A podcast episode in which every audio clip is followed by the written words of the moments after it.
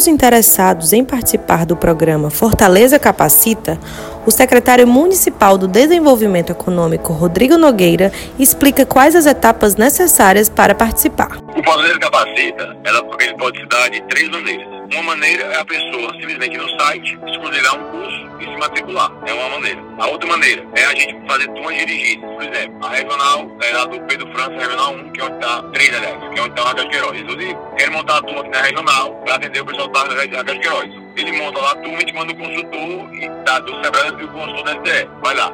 E a outra maneira, a gente tem hoje mais de 80 associações de bairros cadastrados. As associações demandam a gente aqui na STE e a gente leva capacitação até a associação.